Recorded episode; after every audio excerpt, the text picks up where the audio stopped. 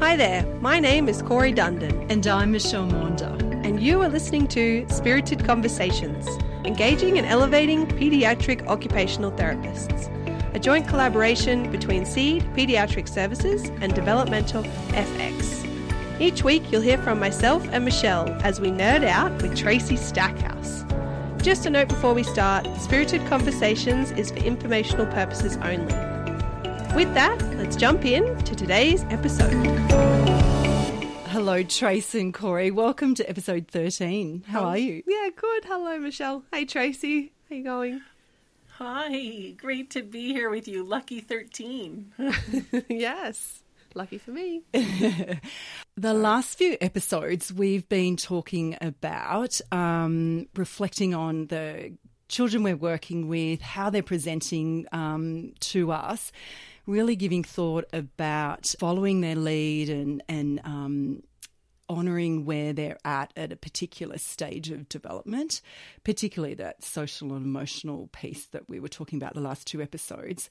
Um, and I've been noticing some tension in myself about the doing of activities um, that where we're really thinking about use of self trace and you, you you know the last few in particular you've really mentioned that we bring ourselves to it and we're um, trying to attune with where they are at and allowing that to unfold and trusting you know that we're holding back and and that if we give them some space then we clinical reason outside of sessions about how they're presenting and why but that they may well move on to the next next level of development in their own time.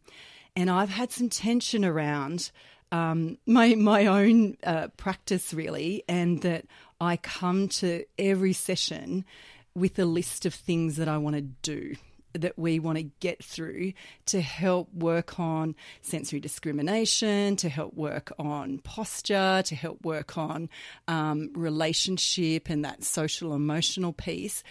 So I don't ever come with a list of how. Um, I'm going to show up, really. I guess I bring myself and I'm trying to hone in on and refine my therapeutic use of self. But that's not at the top of my list of things that I bring into a session. So I wonder if we can really dive into that today. Uh, I know other therapists and I mentor some therapists. We go in with a plan, and that plan never has. well, it does have um, mention about affect and you know matching. I'm going to have bigger affect. I might have more energy. So we we do pay attention to that.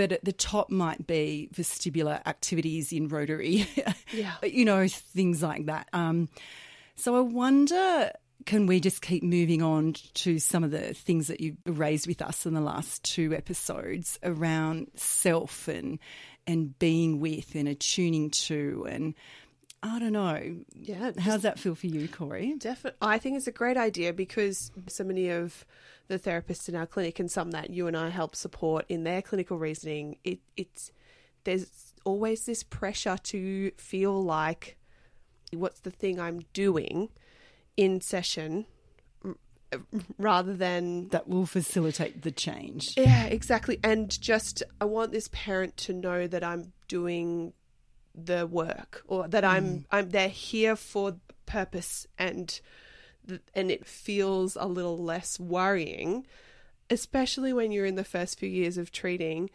to feel like you have a bit of a plan and, and it, there's specific activities that you are working towards something um, because the process of treatment is so complex when you're in in the moments with that child and family sometimes that you don't always notice the work that you're actually doing.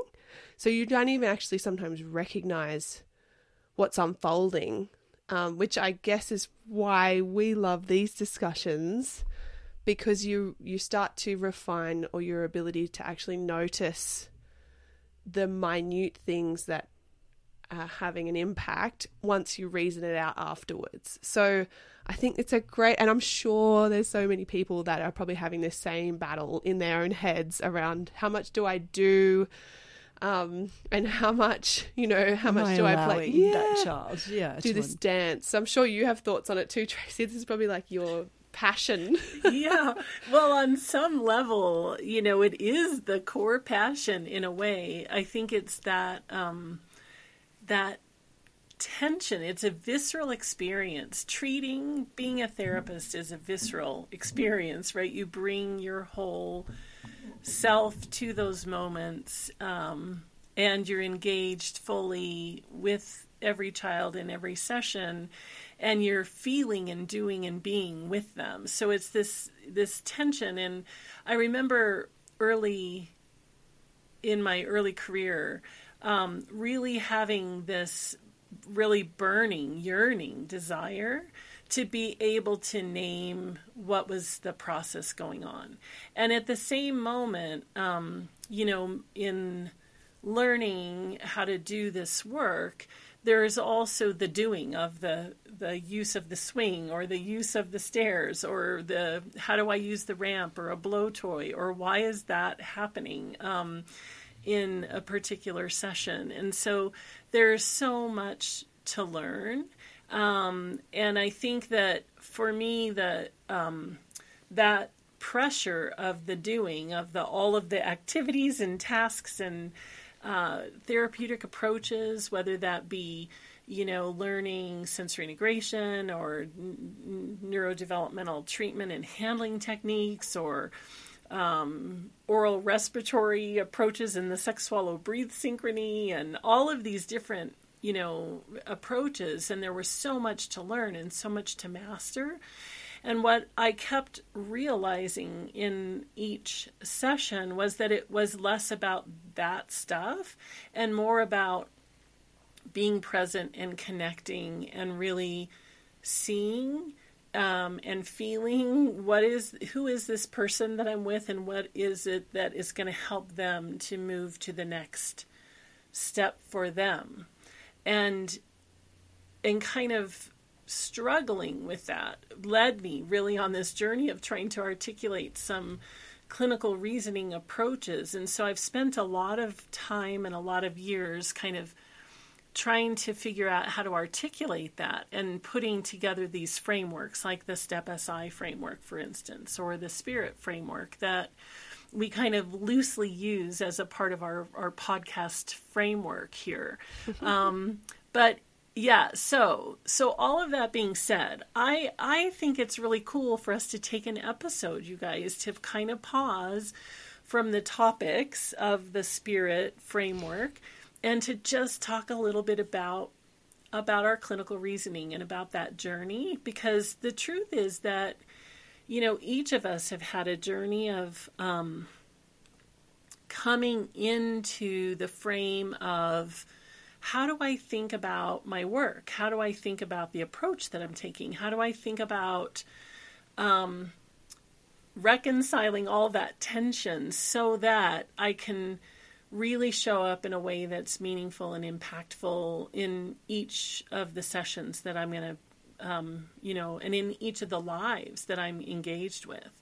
And so I I kind of think it's cool for us to kind of pause and think about that because like you said, um, I think the folks who are listening to this podcast that that each of them have had that same struggle and they're on that same journey just like we are.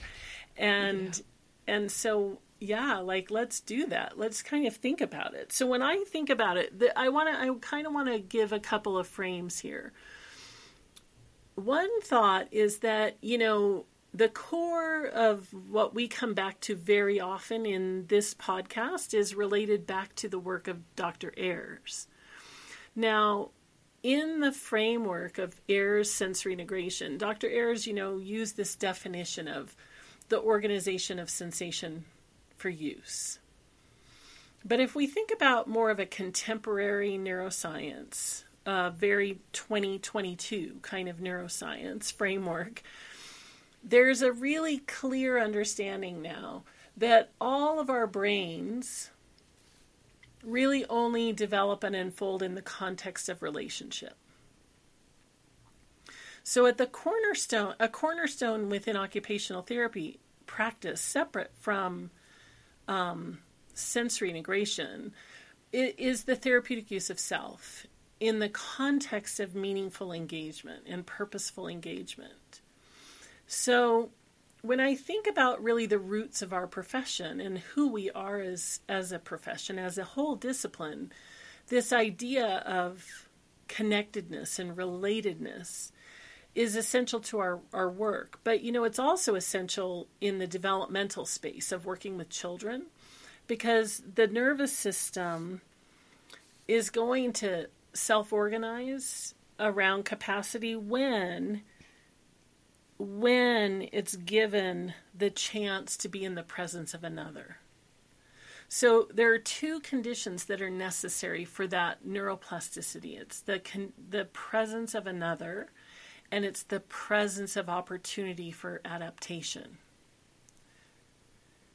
And those are the two mm. kind of necessary conditions. So on some level, you don't have to know all of Ayres theory. You don't have to know all of NDT. You don't have to know all of development, but you have to stay true to those two things that you're creating these opportunities for just right challenges and adaptive responses. And you're present, you're fully, wholly present because the nervous system needs the presence of another in order for those capacities to emerge. And so there's a simplicity and a beauty in that, in that wisdom of the neuroscience. You know what I mean? Mm. I do, but I think um, I think that I'm a lot of years out of uni, but I think that I thought the building of rapport with a client was that they would want to do their work more if I was kind of nice to be around. And if I was a good cheerleader, then they they would achieve their goals with a nice, energetic, whatever. You know, yeah. like yeah, yeah, you're gonna get your goals if I can coach you with a bit of enthusiasm to give you some juice. Rather than it's really only been in more recent times that I've understood the the impact of that neurology that my, that I can change and neurology with my own babes, I guess, as they were growing, but with the children that we're working with, and, and I guess each other mm. um, as adults, that we can still have capacity to do that. Um, but uh, how can I say this? I'm a really relationship, you know, based kind of therapist because it feels good with me. But I don't, and I know some of that um, research and the neurobiology, but I, I still fall into the doing. And I think, I don't know whether that's because I'm a doer or because um, when I went through uni, the activities, use of mm. self was good, but it was a vehicle, I think, to be a cheerleader to coach the other rather than the weight of shifting neurology. You know, it's an essential part of shifting neurology. I'm having these university flashbacks too, just because I know that we, I can distinctly remember lectures on therapeutic use of self, and they would walk you through it and talk about that. Um, but I also really remember it being hammered in that it had to be occupation based and task focused. So that was a huge overarching, um, I guess, principle or value that was sort of drilled into me when I went through university. So I, I wonder if that kind of is partly why we feel really drawn to that. And it's, I, there's nothing, I'm not trying to bag that out either because it's wonderful to have occupational performance in mind. It, it makes your therapeutic practice purposeful and have a point to it rather than a drilling or a just working on integrating a sensation that doesn't even now I'm like that sounds horrendous. Like it doesn't sound holistic at all. So I guess Tracy you've helped for me pulling the neurology into the being part of the doing. Well into the in, that might sound really abstract but into those minute moments mm. where i can be with and allow development to unfold in a really purposeful way um, because i've thought about exactly how i was going to do that beforehand but i've also then I, I just let go of that and, and, and able to take that in the moment and match that as I guess that's the presence part of it and wholly present. Um, but it's take I don't know, it takes a lot of guts to be able to be with in the moment because you um, yeah, you don't always not always that confident when you first start. You think, "Oh gosh, I've got to be doing something. I'm not doing anything." so, I think it's a really I don't know. I feel like most people would struggle with the dance that we're talking about, which is why it's great to talk about how we reason these things out and come to a place where we can have more confidence in actual treatment. Yeah, absolutely. Absolutely. I think it's interesting because I think most of us who are drawn into these fields, whether it be OT or any of the other kinds of fields that are therapeutic in nature, right? there's this idea of rapport, but it's it's so much deeper than rapport, right? Rapport is um, mm.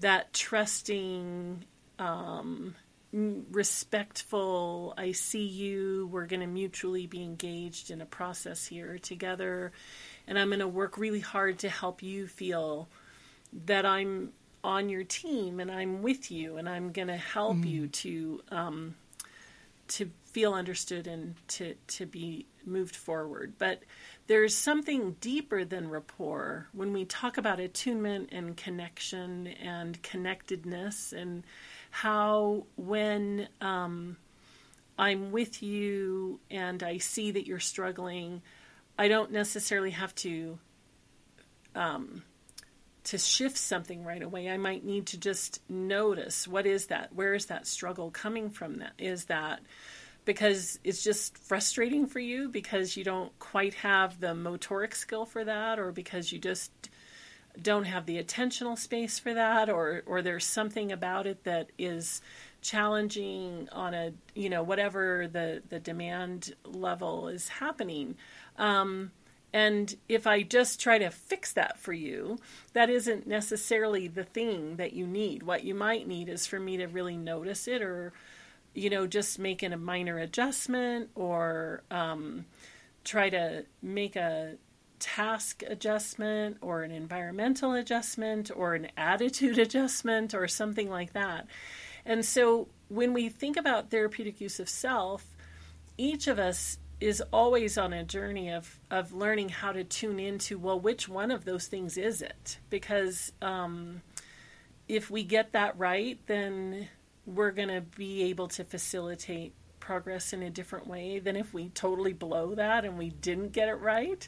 Um, and so there's this kind of mindset that's involved in our treatment where we're really super tuning into the qualities of performance in the other that allow us to kind of have like a lens into what is it? What is the ease uh, why is that easy for you? Why is that hard for you? Why is that um, why is this so elusive to you, little person, that you can't quite seem to figure out um, what it is that that your body could do here or that your um, ideas could do here?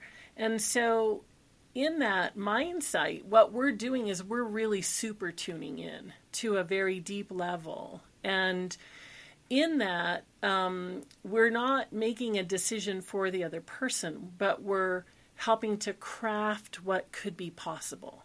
So that that's a lot of work, and it is brave work. I think it's really um, takes a suspending of uh, eagerness. And I think in the last couple of episodes, a couple times, Michelle, you talked about that greediness that we have for like, come on, let's do more. Let's have you accomplish this thing. And, you know, that's a beautiful um, goal to facilitate progress. But it's also a lovely thing to realize that sometimes if you just take a breath and allow for the mistakes to happen, for the um, repetition to happen, to or, or whatever is occurring, to just proceed and kind of learn from it together that there's a lot that happens there.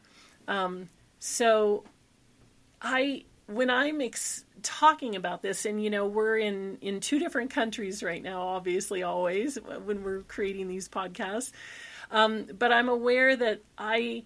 I'm having kind of a visceral experience explaining it to you because I feel so passionate about mm. helping therapists to come into the wholeness of what they have to offer therapeutically.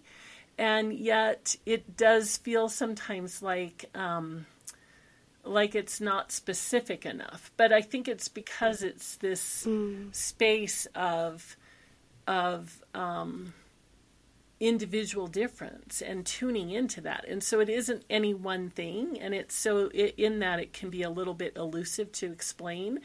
But is it is it is all of that are all of those words helping to bring that into a frame that shifts it into something that's a little bit deeper than that general use of rapport as therapeutic self or use of self?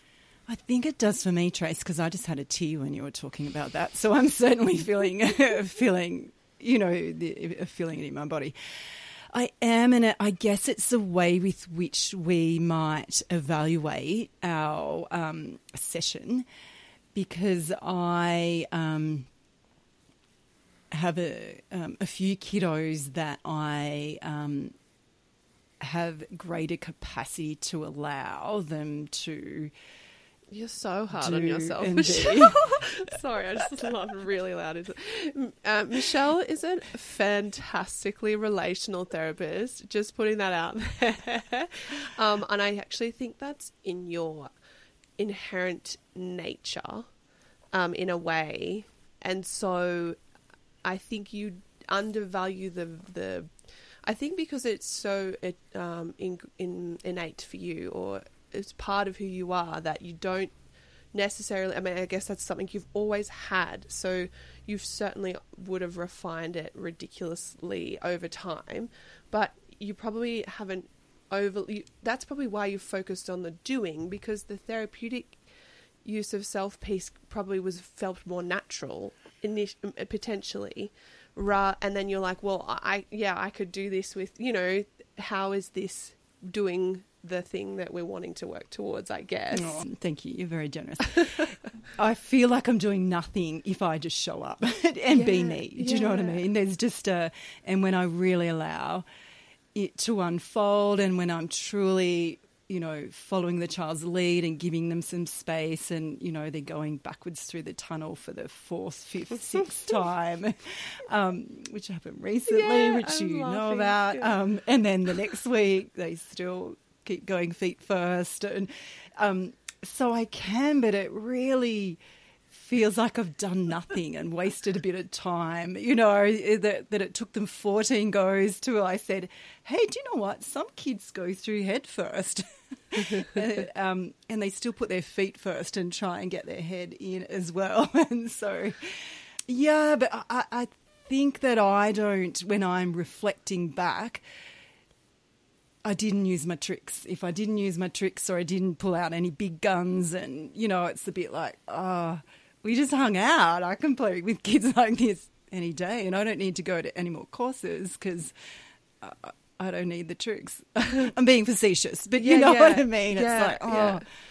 I think, I think though, um, and I, what resonated with me, Tracy, and what you were talking about is just how abstract this can feel for somebody who's learning, who's trying to learn the journey of therapy like, of being a therapist and how you, how we do this because I I was like oh it's the art and the science it's that real you know the art piece of not of it not being a very distinctive one track that we just follow um, and that can feel really hard to um, learn because like you said Michelle it's like well what am I actually doing? And so this is the reason I love clinical reasoning because um, it's it's only on reflection afterward that you look at the things that you did or you think about the things that you did therapeutically in terms of not just the tricks but and when we talk about tricks we're meaning like i don't know deep pressure and oh we'll get them an inversion and maybe we'll get them pushing through their toes and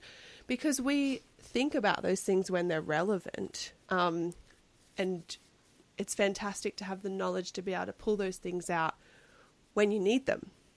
And see them be effective embedded in something bigger than just pushing through toes or just mm. deep pressure or so they're so helpful when you you know when you want to tug on those bits of knowledge that you have and when and you can pull them in and put them in place for when you need it um, it's fantastic but it's only on reflection of thinking about what you did and how you did it in the moment that you realize how much of impact you as the individual being with and allowing actually has the effect because you don't realize it until afterwards. It was like my little friend, I think it was two episodes ago, and we were talking about him, and I was having all of these, like, oh my gosh, all these cool things are happening. And I knew they were because I could feel it in my body, but I couldn't articulate it until we had started to talk about it. And so I think that's why I love mentoring as well because the that's the first time I had to start thinking about this was when Colleen was like, "Yeah, you can go in with a plan, but you got to be prepared to drop the plan."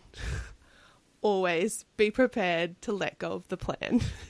because you want the plan because you're worried about what what I'm actually doing. But yeah, it's only with having someone help you go through that though that you feel like you can come to them with your questions and your thoughts and your wonderings, which is why I love this discussion.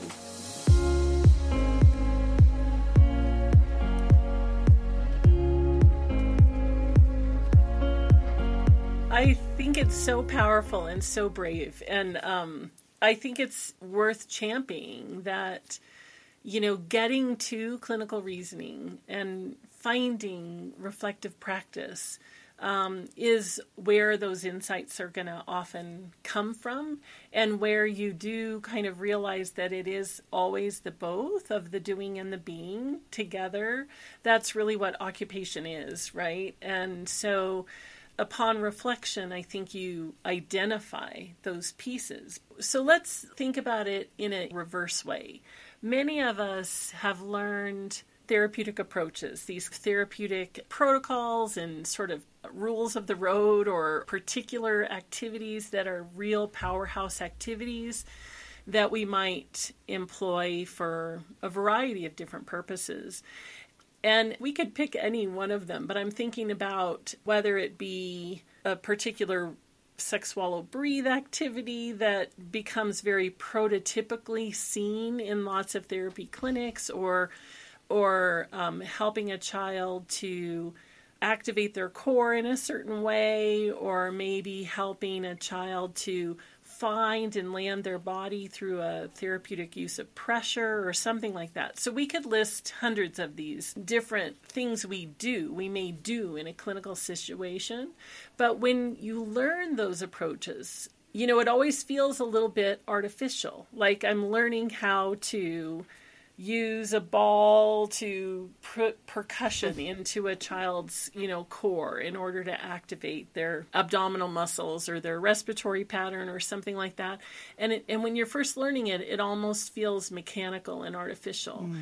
and you can't wait until you get to utilize those approaches with one or two or three kids and sink into the settled space of your authentic therapeutic use of self with that strategy. And suddenly, then you own it in a different way, and you never use it again in a really protocolized way because mm. you've now taken ownership of it in a way that infuses it into the relationship, into your you-ness, and how you bring that to the we-ness of the therapy setting. And mm. so, in that, that's part of the journey. We have to learn the things to do, but the journey doesn't end with the what do I do?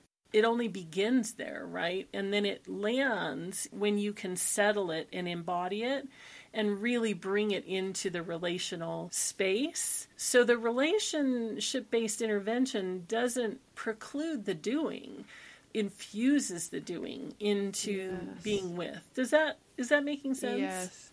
Hmm. It's resonating so strongly with me because you know you first learn something like the astronaut program or protocol. You don't know what it can afford you, so you do it really protocolized and you do it exactly how they teach it to you. And then you realize what it can offer you. And so then you, especially having access to conversations with Sheila, she, you know, she's always adapting and, and embedding those things within what she can see as working rather than doing it in a protocolized way. But you have to teach it. You have to teach it. So, to teach it, you have to make it really stepwise because you don't know what you're doing when you don't when you haven't done it before, and so it's just about understanding the underlying principles. Why would I choose to do that protocol in the first place? And if I understand the mechanisms of what I'm trying to get out of the protocol, then I can let go of the protocoliness and I can see the opportunity to embed it in the flavor of what's juicy and fun to the child.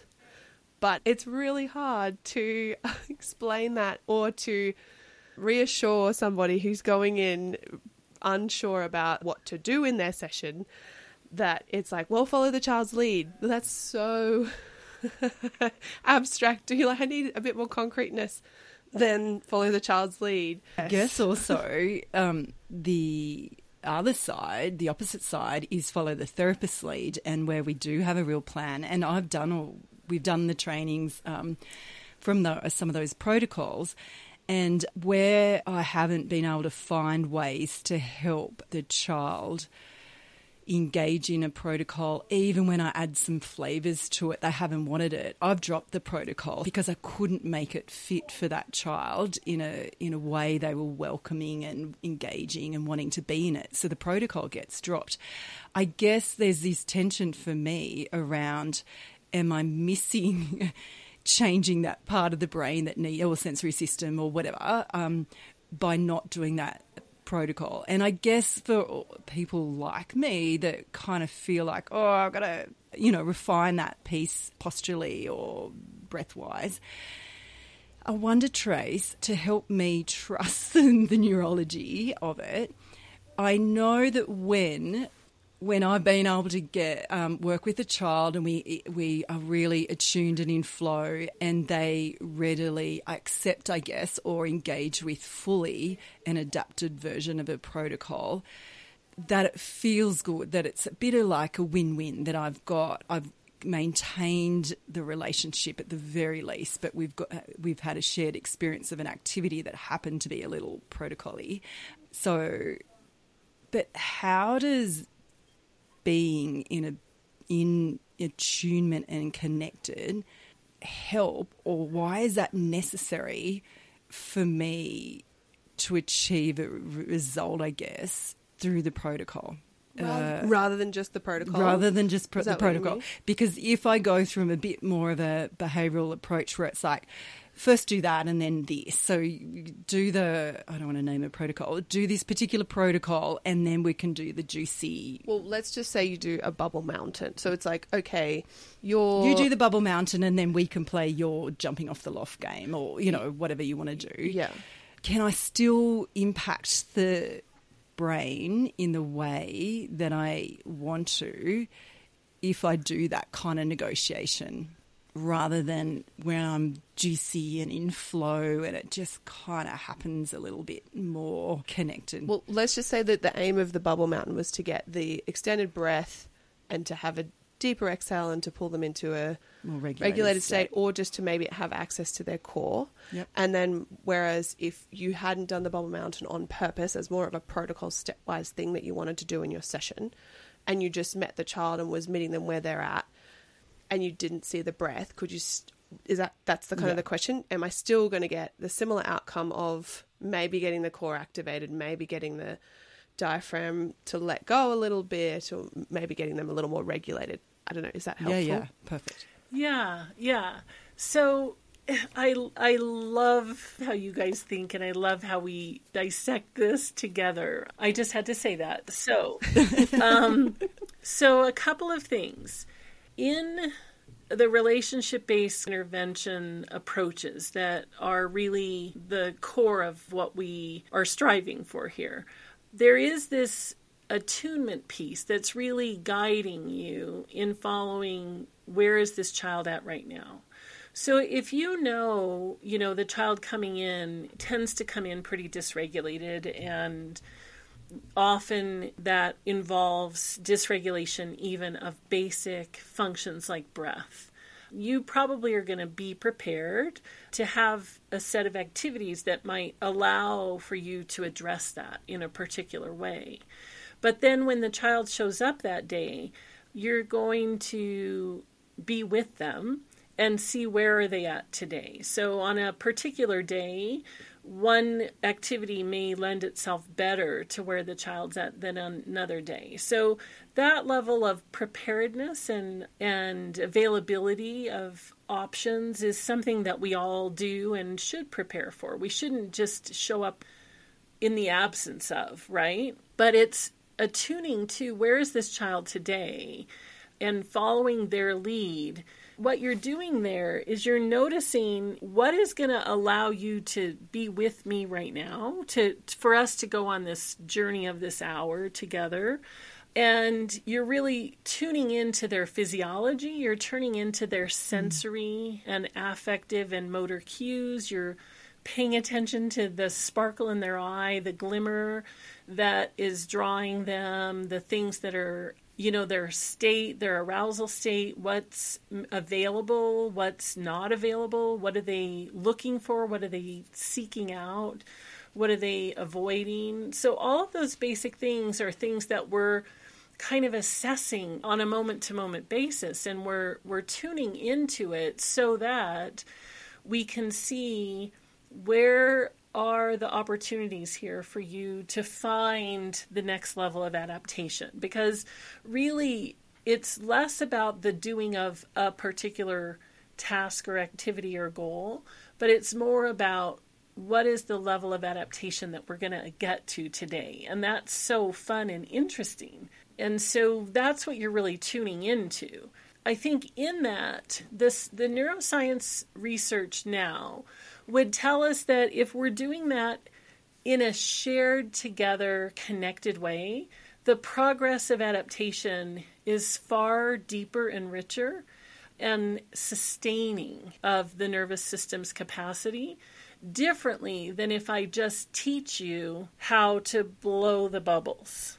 So there is a difference in the essential neuroplasticity if it's based in true connection and true meaning. It really does unfold differently and impact the nervous system differently than rote training would.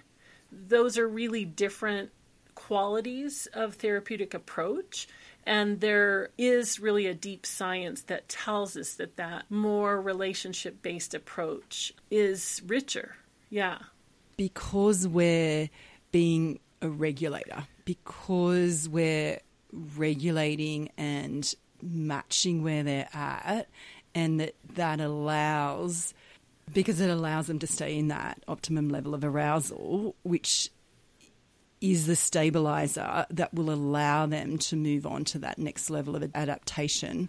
So we are sharing that. We're holding that for them and not allowing them to slip too far up or too far down. So they've got more capacity, I guess, to then do the doing, do the adapting. But you also said that you drop the protocol as soon as you realize it's not the right match, which is mm. exactly what Tracy's saying. You come in with a plan and a thought about what things might be useful, potentially, given what you already know about the child that's coming mm. in.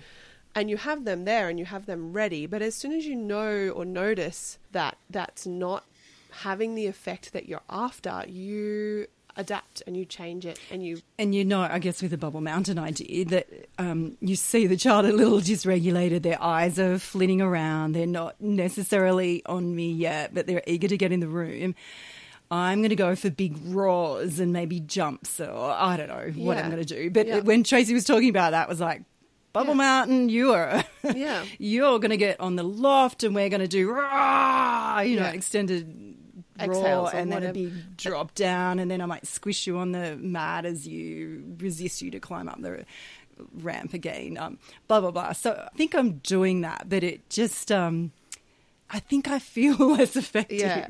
because I didn't do the things, the bits that I, you know, the protocols. Yeah, I think we all have that. Yeah, it's totally true. But it's also, I think it's really worth punctuating this point here and a couple of things. One is that the basis of connection and safety mm. allow your nervous system to move into adaptation. Mm. So that window of adaptation is available to you and you can grow your capacities when you're in that window of adaptation.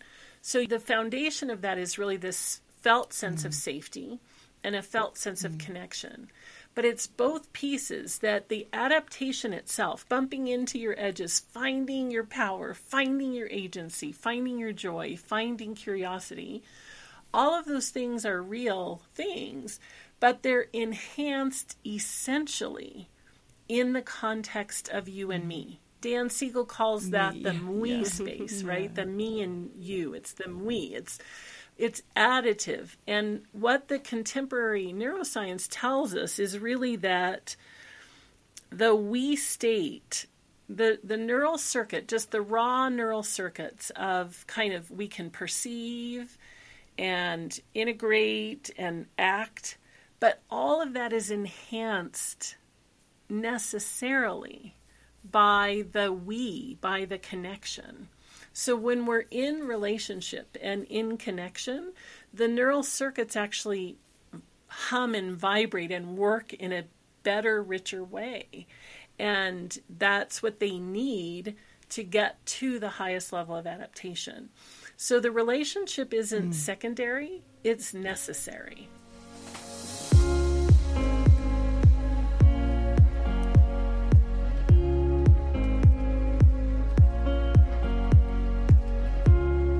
So, all of this is really making me think how did I personally start to move from this activity based doing when I first started treating? Um, because you have to start somewhere and you start often by imitating what other people are doing and just kind of doing it and not really understanding exactly why, but it seems to be helpful.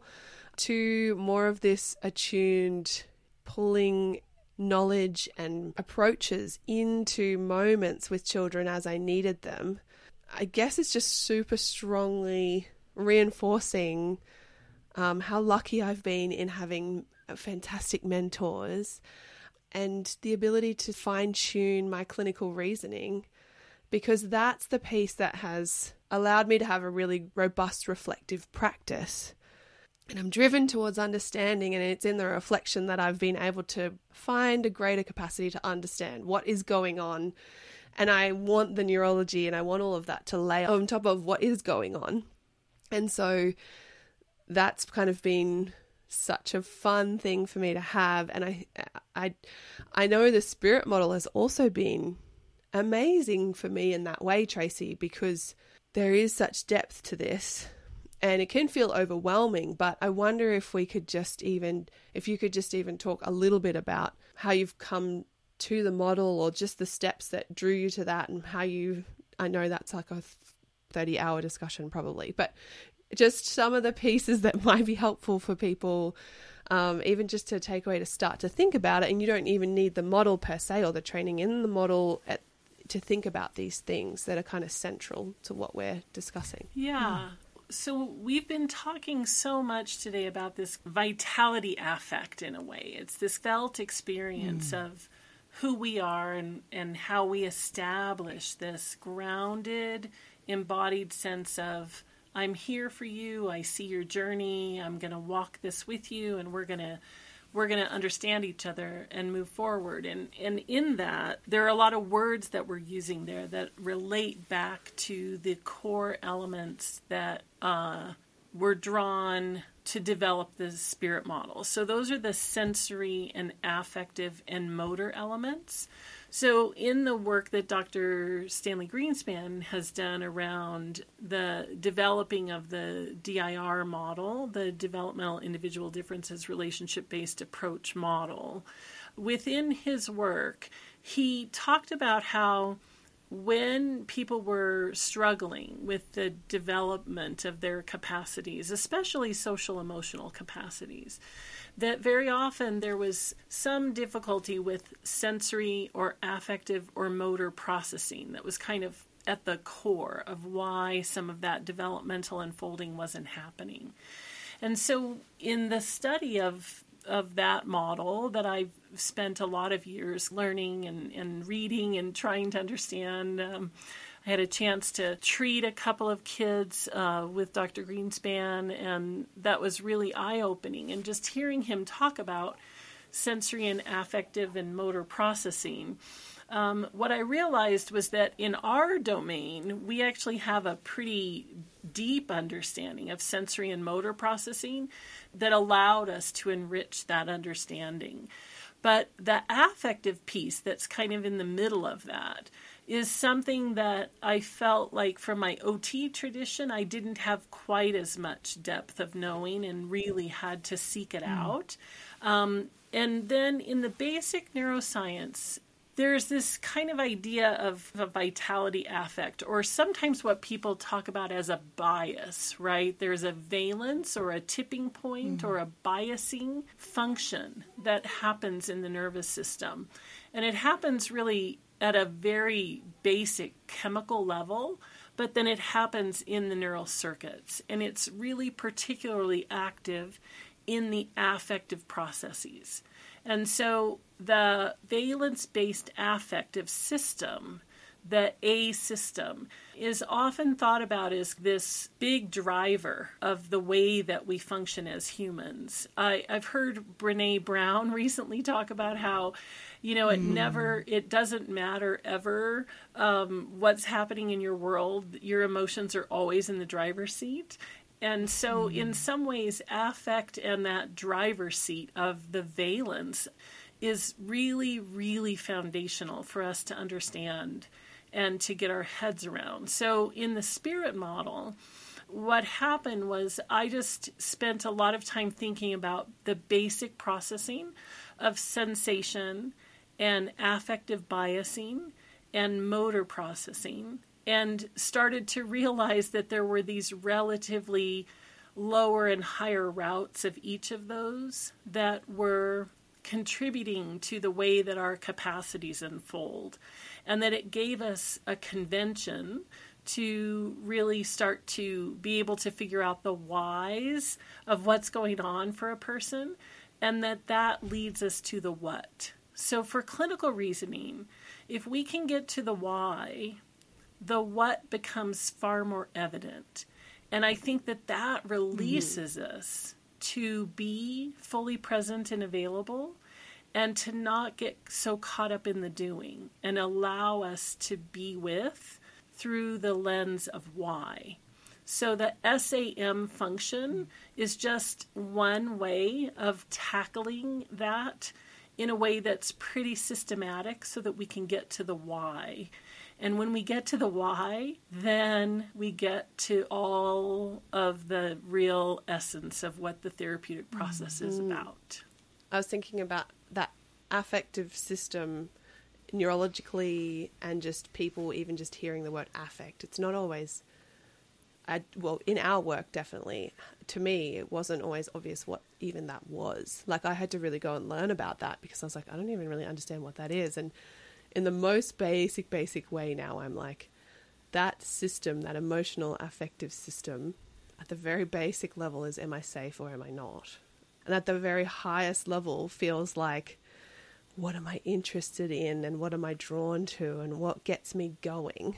And that becomes so essential to my practice because you were talking about Tracy, you know, if you're safe and you're connected, which is that sort of base of our affective neurology and emotional processing, then it allows me into adaptive response allows me to have adaptive responses, allows the possibility of that. So that's like always just an overarching principle that Michelle mm, and I have going into session. Yeah. And then at the top of that is what am I interested in? And that is like to me that's where I'm like, oh, I want to figure out what's interesting to you today and where are you drawn to today and where are you getting a little buzz today and can I embed my why. And that A system is the kind of the piece, and they always talk about it being the glue between the sensory system and the motor system. I just think we as OTs didn't always, maybe we did, but I didn't always think about the A because I didn't really know about it as much. I knew more about the others and less about that one, but it's actually so essential and crucial. It's that's why it's right in the middle to me. I'm going to bold mine. I think I've thought he was a lightweight. I kind of did and didn't. There, you know, personally, no, that, you know, in my life, no, relationships are everything. But, um, yeah, in the clinic, somehow I thought he was a little cousin. so I'm going to bold. I've got a vision of SAM as well in lowercase and capitals. But, um, I'm going to make my A just a little brighter and a little bolder, just to reinforce my where I am right now. Yeah to allow that to shine through in um, in my practice a, a little more. That I, that that all the protocols are of no more benefit than than the A's. And maybe that's something that we can dive more into in the next episodes around that A processing and maybe the interpersonal neurobiology that goes into the reasons why that is so important. And it's not so maybe we can hopefully make it a little less abstract for people so that they can really because that's you really want to see that that's the value and refine the way you use it i guess. Yeah i love that. And i think you know taking the time today to just kind of think about our own thinking and our own process and our own clinical reasoning our own use of self and and how sam kind of um, informs that is such a cool thing. And then we can explore through cases, I think, again, you know, how does all of what we're talking about come together then in our clinical reasoning as we identify what's happening in those various functions, those neural capacities that mm. are always what we're kind of scratching at and moving forward with. This podcast is brought to you by SEED Pediatric Services and Developmental FX. For more information, please go to our show notes on our website, spiritedconversationspodcast.com, or catch us on our SEED and Developmental FX Facebook or Insta pages. So grateful to have you with us for this episode. Take care, and we'll see you next time.